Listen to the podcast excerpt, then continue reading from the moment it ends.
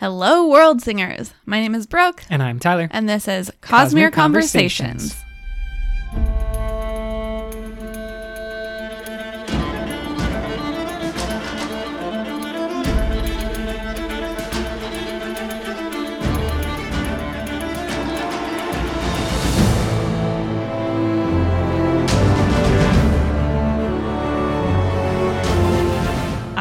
Am so excited to do this episode about the new official Knights Radiant quiz. Yes, beginning of June, we had a very special, maybe secretive announcement from Brandon. And on his website, brandonsanderson.com, there is a link that everyone can go to and take the official Knights Radiant Orders quiz and get some special tidbits on all of the different orders. Yeah, so if you take the quiz and you don't like the result that you get, you can just read the whole page of all the descriptions of the different orders and just pick which one you want to belong to.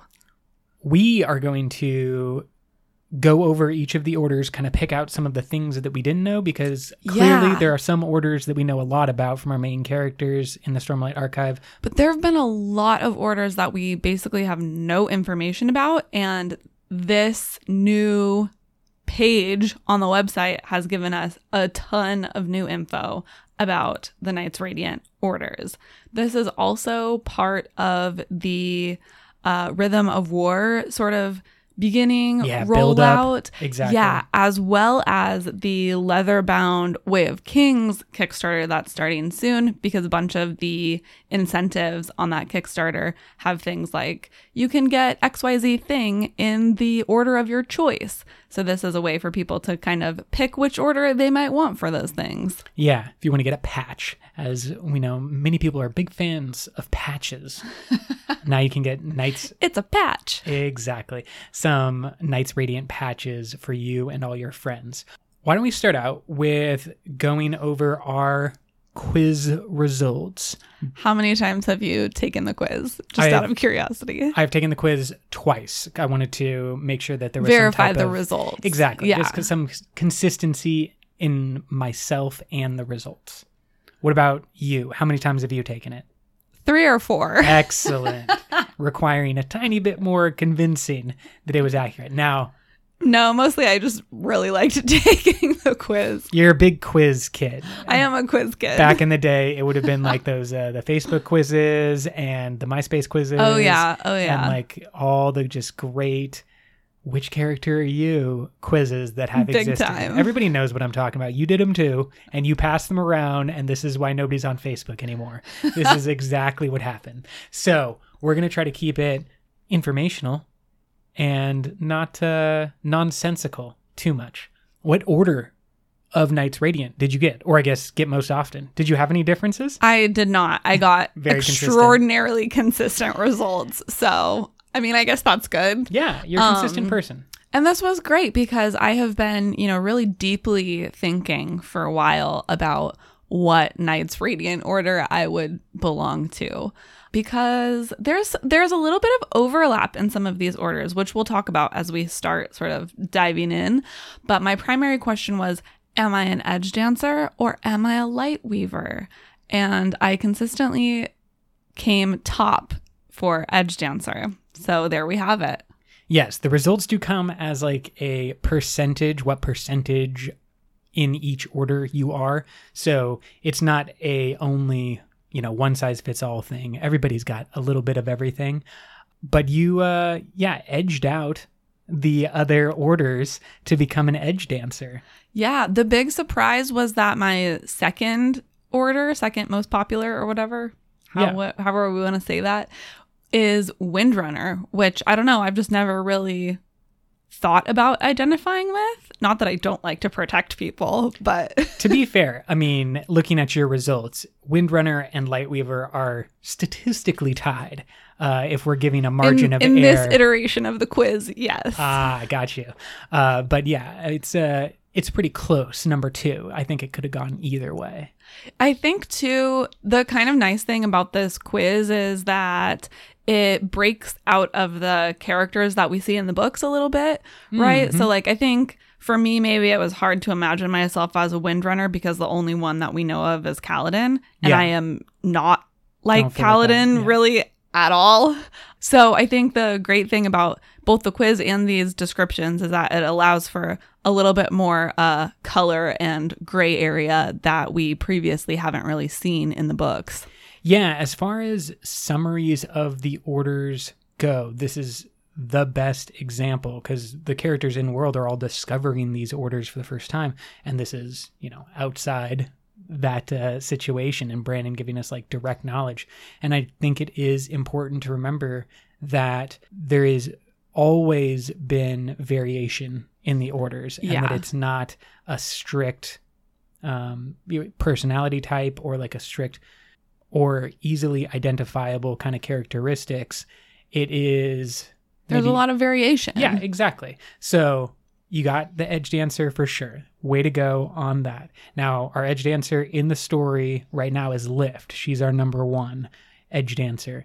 And, uh, you know, if Lift was allowed to grow up, I could totally see you as like an adult Lift. That there's because I'm awesome. and because you really like to eat pizza.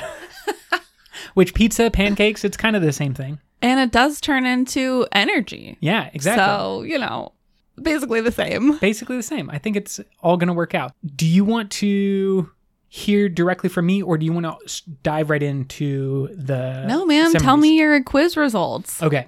My quiz results. I guess I will kind of follow you and do the top 3 results. Yeah.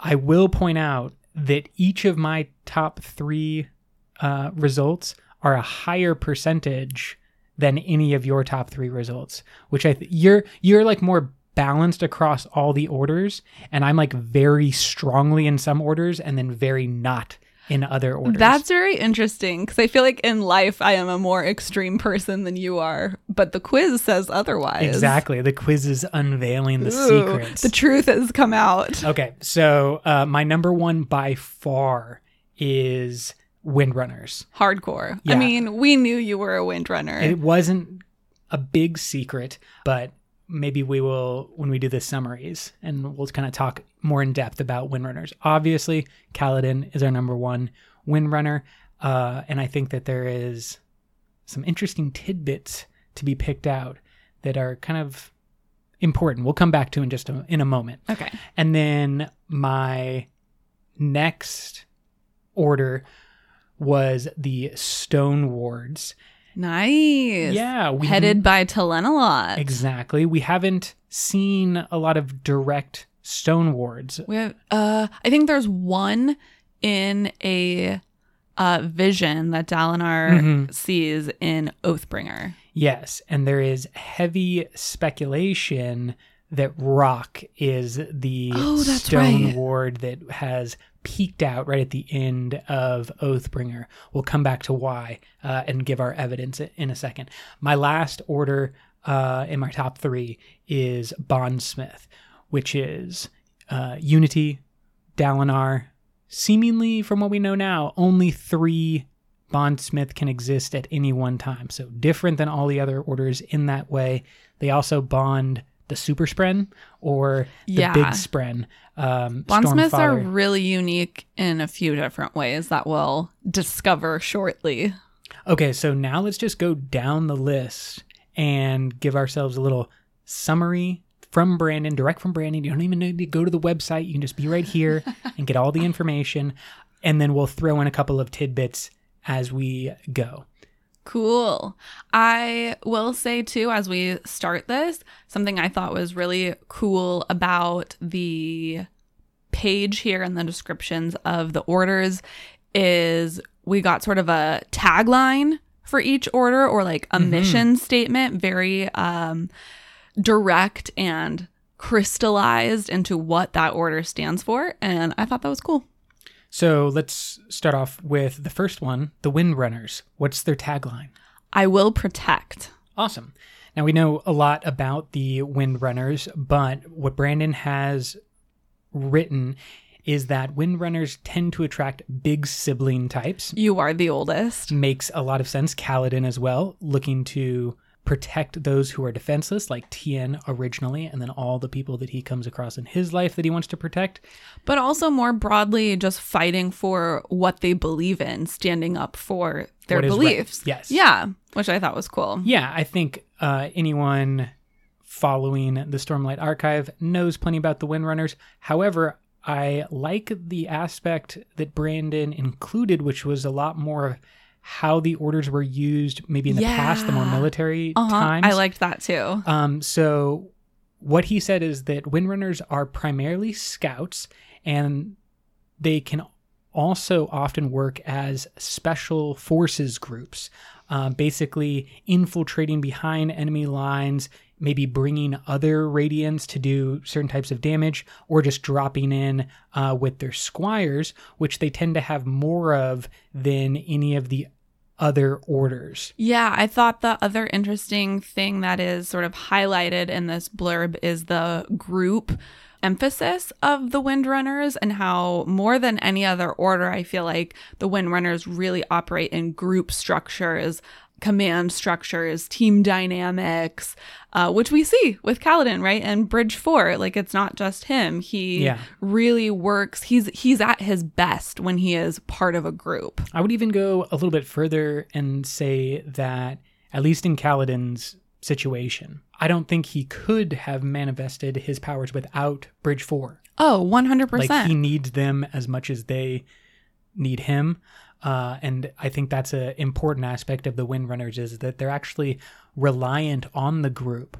And we see this with Syl, I believe in the early second book, where um, Kaladin's powers kind of can fade in and out depending on if he's actually trying to help people and protect yeah, people. And if like, he's living up to his intent or the intent of the Windrunners. Yeah. So bunch of great information there. However, we know a lot about the Windrunner, so let's just move right along into some of the other orders. We'll Good call. go to the one that is most similar to the Windrunners with the Skybreakers. Tagline. I will seek justice.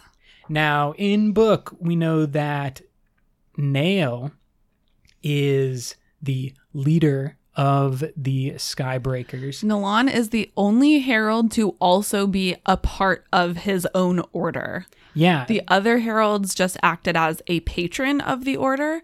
Nalan is the only one that has actually joined and like sort of constrained himself by bind, uh, binding himself to a spren.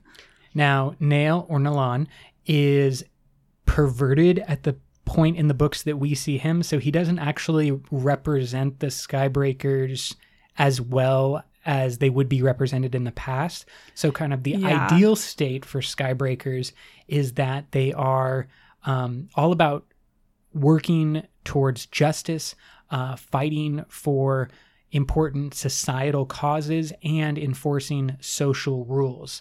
But I liked the the note here that at their best they are not merciless, which as you said Nalan has kind of perverted it and so it has become sort of a really really regimented, strict, no mercy type of approach. Um, so I like that this gave a little color to that and said like actually that's not really super true to the heart of the Skybreakers of old anyway. Now, I like this aspect, the idea that they are not merciless when it comes to our Skybreaker.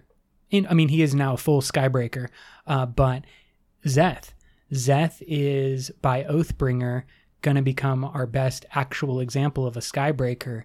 And his transformation, his story, his journey, what we learn about him is that he is actually filled with quite a bit of mercy and like would very much like to be someone different than who he is, but because of that whole wander know. sale thing, uh, he is stuck doing evil actions. But he wants to practice mercy. He wants to um, kind of be the perfect example of um, like policeman or kind of Mm. yeah. society's whatever organization that you have. that Keeping is- order. yeah, exactly. Keeping like, society in order. making sure that no one is abusing anyone else, Yes. which includes the Knights Radiant. yeah, hugely important that I think was brought out is that the key aspect why Skybreakers sometimes bumped heads with other Radiant classes is that the Skybreakers refuse to believe or allow Radiants to become too powerful or too unchecked. You're like, just because you're a Surge Binder doesn't mean you can just run all over the place doing whatever you want. Like, Yeah. you still need to adhere to the laws and social order. So when it comes to the question of like who watches the Watchmen, if the Knights Radiant are our Watchmen, the Skybreakers are the ones who watch the Watchmen. I'm just pulling every Good reference out. pull. Next, we have the Dustbringers tagline. I will seek self mastery. So interesting. This one really surprised me the direction that it went in, which was kind of nice because I think the Dustbringers have always seemed sort of like the scary Knights Radiant Order. Like, if you have this, you know, power for good, these heroes that are going to save the world, why is one of them like all about destruction? Yeah, and they actually don't uh, favor the name Dustbringers. They prefer the name Releasers. And it's kind of, I feel, the idea of like preservation and ruin. Like nothing can change if nothing gets a little bit destroyed. Yeah. I definitely agree with that and see a lot of similarities to like they're the ruin or from Hindu mythology, Shiva character.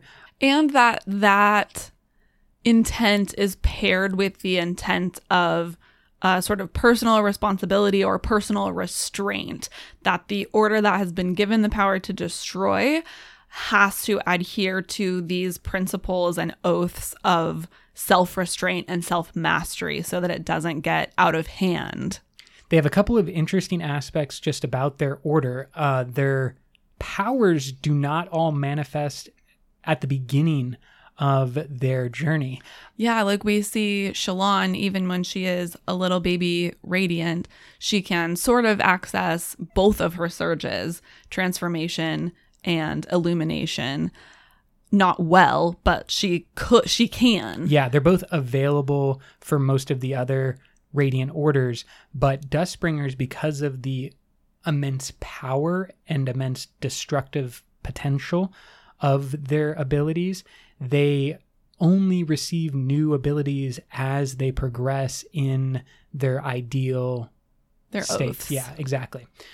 What I loved, again, bringing it back to the military aspect, is that Dustbringers were often used as artillery and sometimes uh, very mobile artillery if you can have your windrunners take a Dustbringer over or behind enemy lines to a certain strategic location, and then the Dustbringers would lay waste to an area. Certainly very powerful, maybe a little bit more of a delicate order, not really doing your up close and personal type of fighting, but uh, you know, having that more kind of strategic look at the battlefield. Yeah, they're like a tool.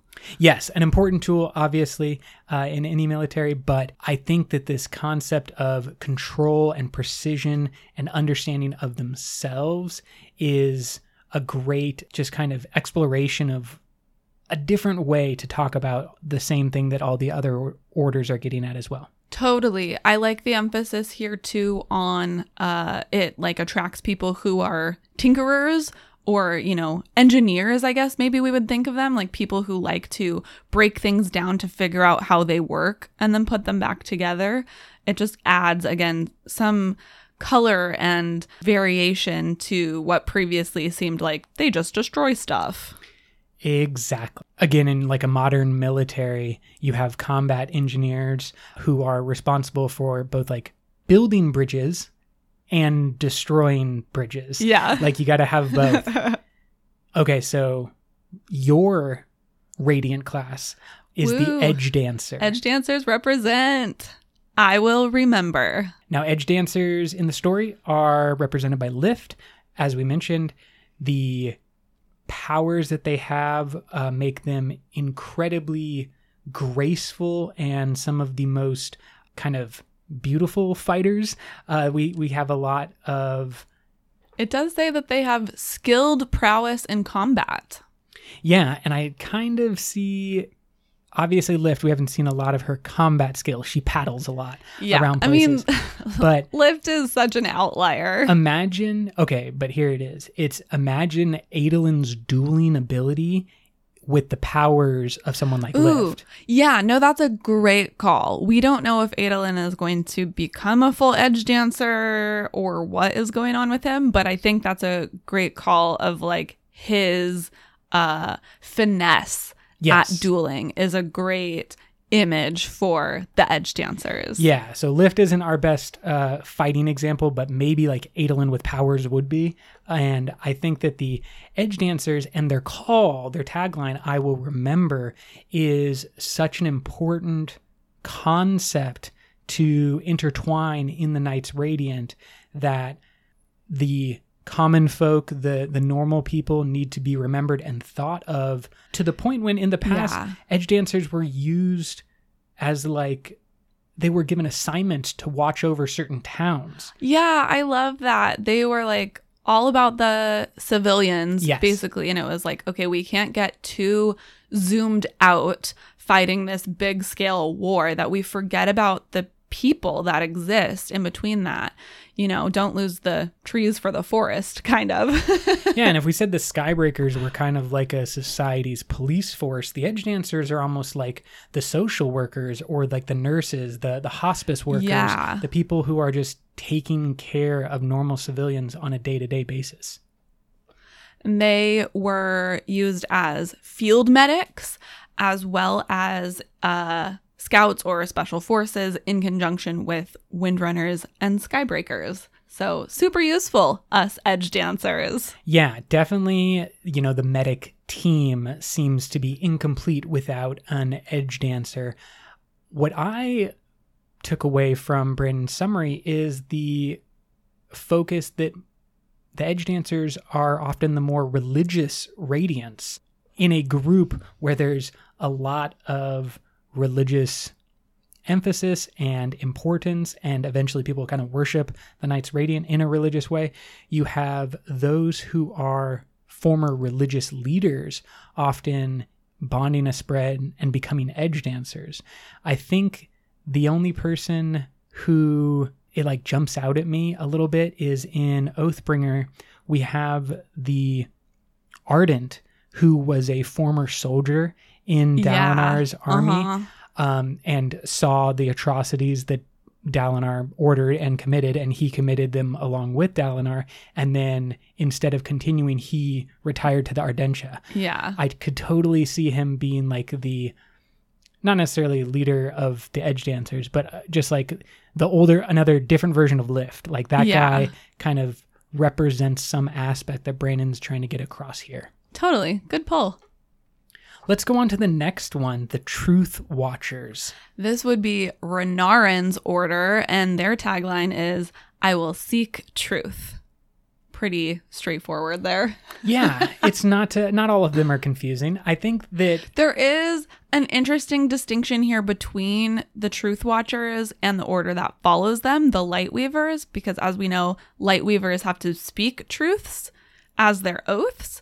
And so there's a nice line drawn here in these blurbs that the Truth Watchers are all about sort of the ultimate truth, the higher truth, and the um, sort of policing of the people in in charge to ensure that they are telling the rest of the people, the people that they lead, the truth, and sort of uh, adhering to the higher ideals of truth in their uh, leadership role.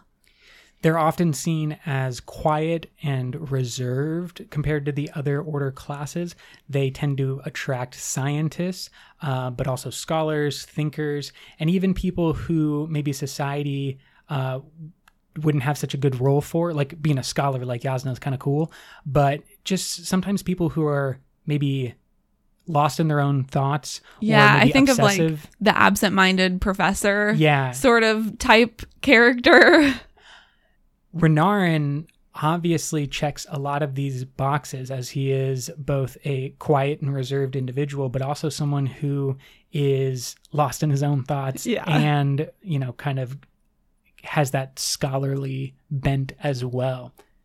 We, of course, have to remember, though, that Renarin has bonded a corrupted Spren. Right. And so he is not our best example of uh, what a truth watcher can be. That's what's great about these blurbs also is because we've been discussing off mic how so many of the radiants that we've seen in book so far are like outliers for their order, you know, like Lift obviously is kind of a weird edge dancer. Renarin is kind of a weird truth watcher.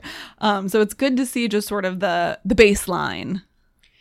On the field of combat, you're not likely to find that many truth watchers, probably far more interested in strategy and the big picture and the movement of armies, how to feed your armies, those types of things. However, their healing potential and healing powers, as Renarin showed off, make them invaluable in most situations. I would kind of compare it to truth watchers are your surgeons and your edge dancers are your medics. Yeah. And so like your mm-hmm. your medics are grabbing out in the field. exactly and they're bringing people back to the truth watchers. Yeah. Or like medical researchers. Oh, certainly other Yeah. things as well. Yeah, yeah, yeah. When I try to keep it tight to like the the battlefield setting, um, that's where I would imagine and kind of place the truth watchers. That kind of back line. Maybe some of them are like generals or uh, captains, and a lot of them probably organizing and giving medical aid as people like return from the front. Also, cool note here. It says, quote, Truth Watchers tended to be those who hold the knowledge and secrets of surge binding and are the ones to discover many of the newer advances in things like fabrial technology.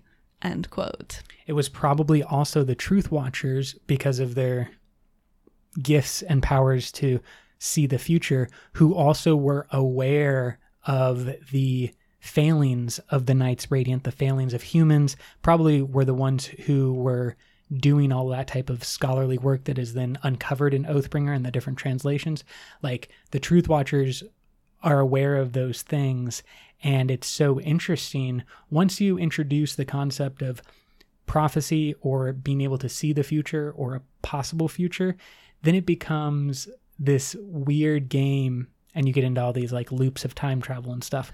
But just like what were they doing to prevent that knowledge from escaping? And then because they prevented the knowledge from escaping, did that actually cause the breakup of the orders? It'll be interesting to see how how their powers come Develop. come to Yeah, light. We really yeah, don't know. Because we really lot. don't know that much. Most of what we're thinking is just speculation. complete speculation. Yeah. I mean, the most really that we've seen from Renarin is that he knew when the Everstorm was going to come in Words of Radiance, Mhm. and he knew about his own death at the hands of Jasnah. and just his sort of description of his own powers was just I see things, Mhm. which who knows what that's going to mean. It's so ominous. Definitely excited for a lot of growth. I'm excited to see if anybody else becomes a Truth Watcher. Okay, so I will say that this page kind of threw my Navani speculation for a loop because now I'm like, oh, well, if truth watchers are the Fabrial people, then maybe Navani is a truth watcher. And you had the Dustbringers that seemed very Navani esque in that she's a tinkerer and kind of interested in how things work. And part of creating Fabrials is like destroying Spren or like torturing Spren. So there's that aspect. I actually would favor one we haven't got to yet. So let's wait. I know, I know. Now I have Navani. too many options. I'm kind of upset about that. so, as we said, the next order is the Light Weavers. Their tagline is I will speak my truth. So, a little bit different from the Truth Watchers. certainly more about self actualization. And similar to the Dustbringers, their order is weird. Uh, they're an oddity, Brandon writes, perhaps because their spren tend to be the oddest among all radiant spren, speaking of the cryptics. They, of course, don't require specific words and instead rely on truths about the individual light weaver. Truths almost always about her own past and what she did in the past and recognizing that mental block that she has been dealing with for her entire life. And it says that the sort of idea behind that is that it's really important for light weavers to be able to distinguish uh, truth from lie since they do deal in illusion so much. Um, so I thought that was cool. I think that's a great point is that the more you play with what is reality and what is fiction, the more important it is for you to recognize what is true, or at least true for you. Yeah, well, and I love the different shades of gray that sort of get incorporated into this oath, where, you know, like their spren is a lie spren, but the whole sort of premise of the light weavers is that they tell truth while telling lie, which is what all artists do, really, right? If you go to watch a play or a movie, it's not real life, but it is telling you something true by telling you something fictional. Yes. I mean, clearly we are the best example of how something fictional can also be real and important. We're all fans of a fictional universe, and we're talking about fictional Knights Radiant. It classes. is real to me. Uh, but it's important to you. It is, it, and that's kind of the magic of any type of artwork. Yeah. And this is what Brandon says that the light weavers are most interested in helping people again remember the importance of entertainment, beauty, art because there is life in between the desolations. Yeah, and that like you have to have something to fight for. Yes. You have to believe in your life beyond war to sort of get through the war. And I think it comes back to remembering similar to the edge dancers in that way of you know what exists other than war well we have all of this artwork all of this history all of these people and that helps remember sometimes like the, Yeah, the, the, light, weavers The light weavers are the nightly stew that Bridge 4 has. that's a great just way to see like it the most ancient and wonderful, you know, gathering of humans around food Yeah. telling stories. it is both very simple and yet very important Yes. And just to add their role in a war capacity, they are usually used as spies. spies clearly a big part of any type of military i also think that we have to admit that we've seen a far more active role for Shallan in a military setting where she was projecting and transforming her illusions to Ooh. give them weight at the end of oathbringer where Well, that I believe is only in conjunction with Dalinar. Yes?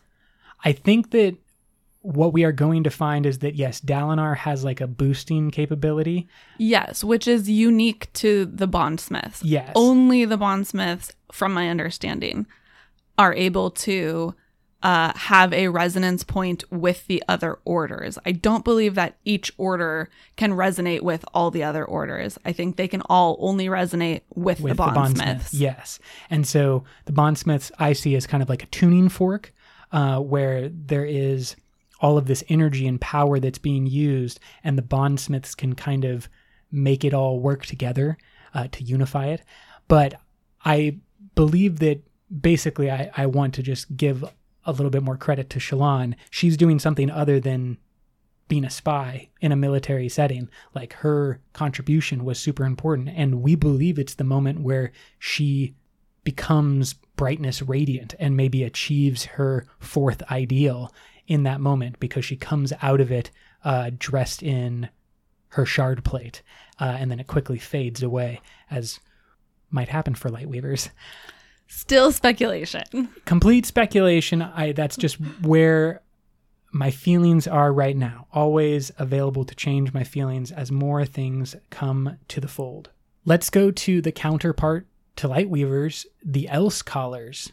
This is Jasnah in the book and their tagline, I will reach my potential. all about reaching that potential. Gosh, that's got to be so hard for Jasnah, who is like the child of, you know, the eldest child of the king who had just like conquered Alethkar. Clearly very smart from a very young age, clearly very passionate and had tons of potential, but then broke away from all of that to go her own way. Yeah, because I think that's right in line with this, though. If her intent is to reach her potential, she is dedicated to doing whatever she has to do in order to do that. And if her potential does not lie in, you know, the same line sort of that her family is in, then she has to follow her own path. Brandon says they seek self improvement and personal betterment in their lives, but aren't limited to one specific theme or set of ideals. This means that they are very welcoming and considered a very open order. Yeah. They tend to take a lot of people of different types. Anyone who wants to be their best can be an else caller. Jasnah certainly represents kind of the scholarly side, but they also have those who are theologians and people who are interested in leadership roles, Yeah. management. I thought the interesting thing here was that it mentions that some are known to set their sights on something that they want and to like really go for it until they get it. And that made me wonder if this is sort of the order of politicians. hmm Could definitely see that. They're, um, Brandon says, in their military capacity, they are often the best tacticians and are logistical geniuses, aided in part by their abilities to create food and water from soul casting, and for their ability to move in and out of Shadesmar. So hugely powerful. We saw a lot of this power from Jasnah at the end of Oathbringer. We know that she is now the queen of Yeah. Kholinar. So she's hugely significant. But the order itself has a bunch of power, and in the desolation times, you would probably see a lot of your else callers in, uh, I would say, like positions of leadership, all the way up from like your lieutenants to your generals. So hugely powerful order, and we're going to see a lot more from them. Again, I wonder how many others there will be, and that's kind of one of the continual questions of this first half of the Stormlight Archive. In my reading, I've done a lot of Cosmere research lately. Jasnah is currently, at least, the only else caller because the other members of the Spren group, the Ink Spren, other than hers, Refuse. yeah, refuse to bond with any humans. Yeah. So as of right now, anyway, Jasnah is the only one. She has that in common with Kaladin and Syl, where from what we know right now, there is well, Teft. I know Teft is the one that breaks the mold, but Syl had this breaking with her own honor spren Oh yes, about in that how- way, Yeah, and so like, similar. she went first. I would imagine now that we have seen like honor spren, we may see some of the ink spren also break that promise and begin to bond with other humans. That's what I want. Obviously, I just want a million radiants everywhere. I think you're gonna get it. Unfortunately, that also means that there's lots of death everywhere That because radiants true. don't show up unless they're needed. So this is both a good thing and a terrible thing. That brings us to the Will Shapers tagline. I will seek freedom. Super interesting. It is. And will shapers, we know basically nothing about. We've seen no will shapers. Correct. So this is one of the least explored radiants. So every word here is really interesting to me. I feel like the Will Shapers are like the 1960s, uh, you know, advocates and like hippies because they are all about letting everyone be free to make their own choices and to express themselves in whatever way they want to. There are definitely some similarities, but I like the inclusion of this line about how will shapers do have a lot of variety. They are as likely to see people who dress very conservatively and modestly as those who are very daring and original and maybe we would say risque. Yeah, because they're all choices. about live and let live. Yes, it's so it's not I would almost say like the it's a merging between like libertarianism and hippieism. Like you have the normally those are kind of like apart, but they both have this concept of like freedom and like don't hurt other people, don't um, you know interfere with other people, and they're just on opposite sides of that Sure. specific Yeah, coin. yeah, yeah. But it definitely feels like That's ha- great, actually. yeah, they, it feels like they have a similarity in that way that they've kind of merged the different ideas, and it's just like anyone who believes in freedom is great. Yeah. Uh this so this is where like I start to see some overlap between some of the orders, which is interesting because it says that this order of will shapers uh includes a lot of builders, craftspeople, and creators. So I'm interested in like where is the line that you draw between quote unquote an artist and like quote unquote a creator slash crafts person. And this is where I believe that Navani, will eventually fall is a will shaper. which was my original guess. And then I got seduced by the Lightweavers, and now I just don't know. I think the problem comes down to mainly just lack of knowledge because you have knowledge about the light weavers and there is crossover. There is appeal to both categories. They're not all just one thing. So when we get more information and as we get more information about the will shapers, I actually believe that it will all line up even better. And those little things about Navani being a creator, where you saw artist, is actually going to end up being, oh, she was the perfect will shaper this whole time. Yeah, because she is a craftsperson, Yes. right? She creates fabrials and she does have sort of that like more artifabrian. scientific or like procedural mindset Mm-hmm. in her approach to the things that she creates versus, you know, more of a an open, flowing sort of approach, which maybe is where you say it's art and not crafting. Um, but then again, she builds fabrials, so maybe she's a dust bringer Exactly. There's a lot of potential for her. What I focused on was this line Will shapers are warriors focused on freeing those who are captive, and others are focused on radical self expression. So, this concept of radical self expression appealed to me specifically when it comes to Navani and her insistence on having an open relationship with Dalinar. Like, mm, that's her She definitely self expression. yeah, does not care about like the societal norms. Mm-hmm. She is all about being true to herself. So that did that is a point for her as a will shaper. They are generally focused on building, training, and making infrastructure. In a military setting, they might be sent to a town to build fortifications for an oncoming invasion. Uh, and the most important aspect is that they would be sent out to teach people things like sanitation, metalworking, and other essentials in between the desolations. Yeah, so they are such a key part to uh, restoring the sort of like memories and practices of the people in between desolations after so much is destroyed. Yeah, I'm not saying that this is, there's a lot of good examples of this. However, you can imagine two different phases of uh, a military kind of campaign, which is the fighting, the one that like makes all the movies or, or that we make all the movies about. And then the stuff that happens afterwards. Um, think of World War II. Afterwards, you have the Marshall Plan, which is all about rebuilding Europe. Um, and there were similar things in Asia as well. But the just basic concept is the will shapers would be the ones who are organizing the stuff in the Marshall Plan, and not the ones who are in your front line and your your D Day type of characters. We do see one tiny little baby will shaper, which would be Venli.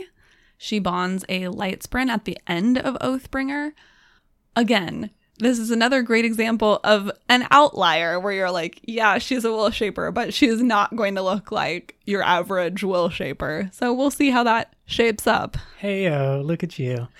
Our next order are the Stone Wards. Again, we have seen no confirmed, except for in the past in the flashbacks, no characters are confirmed Stone Wards right now. So another order we don't know much about. They have an interesting tagline, which is, I will be there when I'm needed. And this is where we come to the rock of it all the belief that I have right now, based on the end of Oathbringer, is that Rock will not become a Windrunner, but will become a Stone Ward.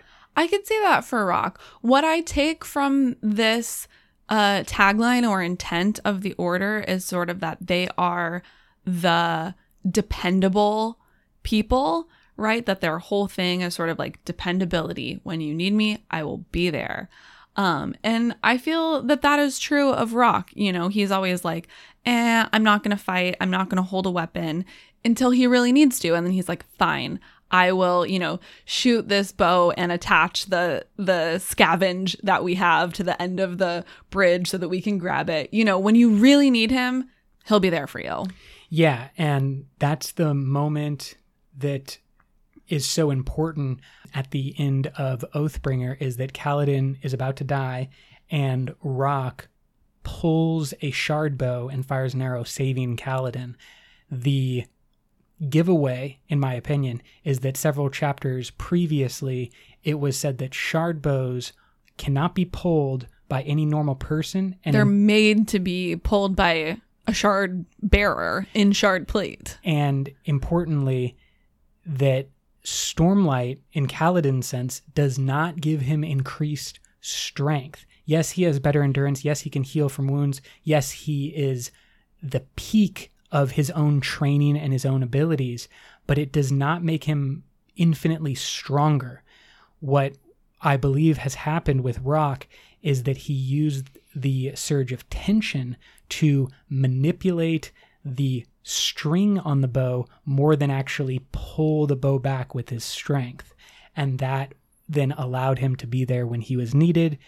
Love it. Yeah, that's where we're at with the Stone Wards.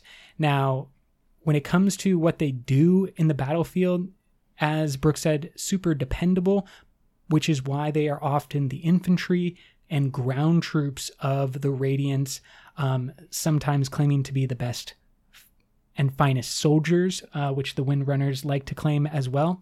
But these are I kind like, of the grunts of the military.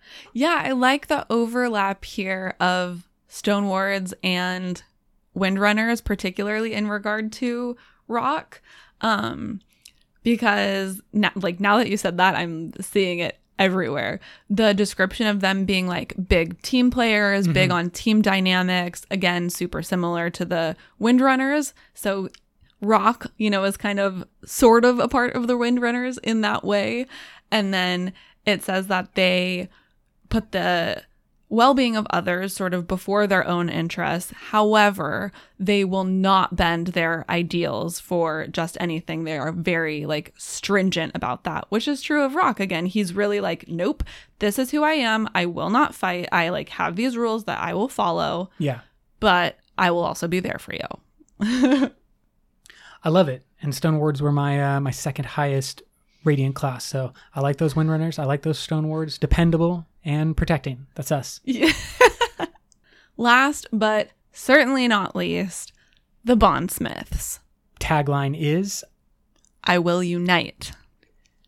Clearly, this is our Dalinar character. I am unity, he says in Oathbringer before merging all the realms together and freaking out Odium to the point where now Odium is scared of facing Dalinar, like he's doing the champion route, or seems he will be going down the champion route. So it is one of the most important orders. We already mentioned they only bond the three large sprens.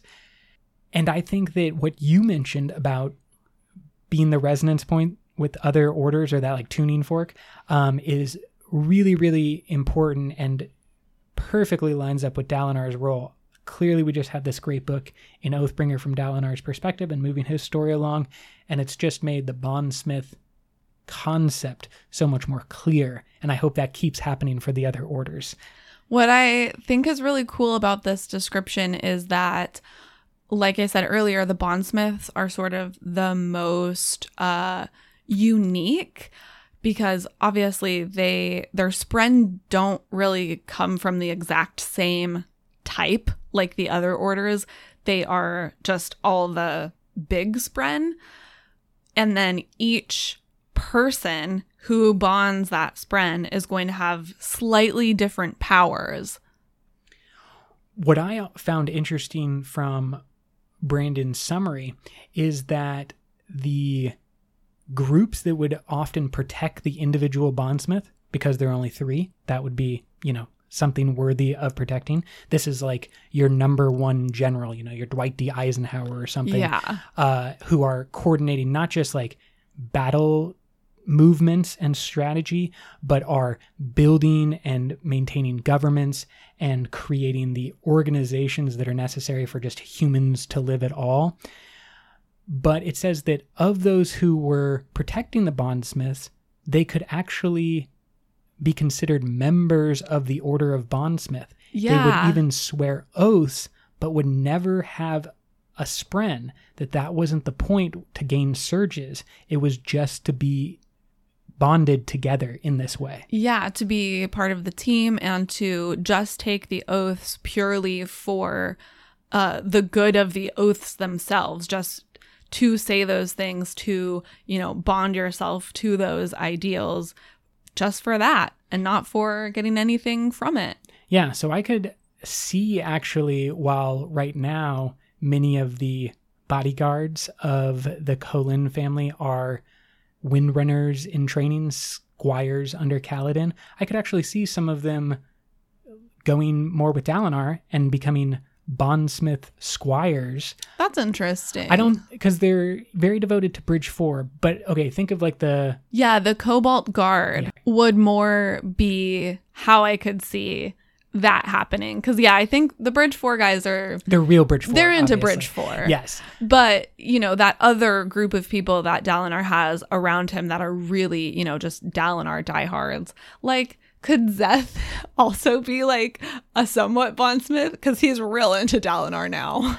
I don't think he could because I actually don't think he is enough into Dalinar No, for what I am agree. imagining. I, but the one, uh, either sergeant or lieutenant, oh, yeah. who had led the guard before Kaladin showed Yeah, up, I know who you're talking about. exactly, he would be kind of the prime example of someone who could conceivably not be a radiant, but could bond Could or- just say his oath. exactly of the bondsmiths.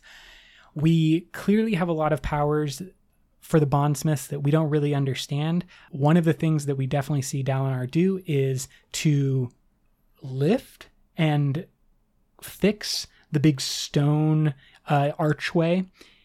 I think it's in Thaylen City, but he uses that power to kind of bind and resolve uh, the break that had come into that stone. What you mentioned, though, about kind of powering up Shallan's abilities in the battle is also seen with Shallan's mapping skills, where she creates what I consider like the hologram map is only possible because Dalinar is there kind of boosting her powers.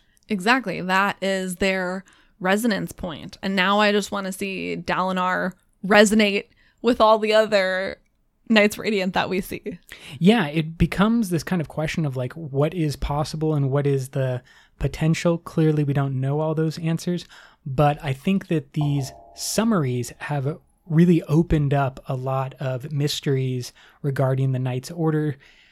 I'm guessing this is because book number four is going to have these revelations or going to have a lot more revelations when it comes to the or- different orders of the Knights Radiant. Yeah. I mean, if we think about it, uh, we've seen, I feel like most of them at this point, at least speculative, right? Like we have a speculative Stone Ward. We have Venli as a little baby weird will shaper. We have obviously Jasnah. Malata is a Dustbringer. Oh yeah, Malata, the Dustbringer. So that's everyone, right? That's all the orders. We don't have a real Truth Watcher. We have Renarin. Well, I know, but that's what I have been saying. They're all a little bit weird. But in some capacity, we now have Seen them all. speculatively one of every order. I think that's correct. I think that there is one of every order, or at least a speculated one of every order. Yeah, I don't see any gaps. We got them all. Sweet. And so I imagine that the reason that this came out is solely because all Yeah. of this stuff it's is all there now. part of Rhythm of War. Oh man. I can't wait. That is November. We have a bunch of exciting things coming up, but right now we are doing the reread of Words of Radiance. Look for that episode two weeks after this one launches.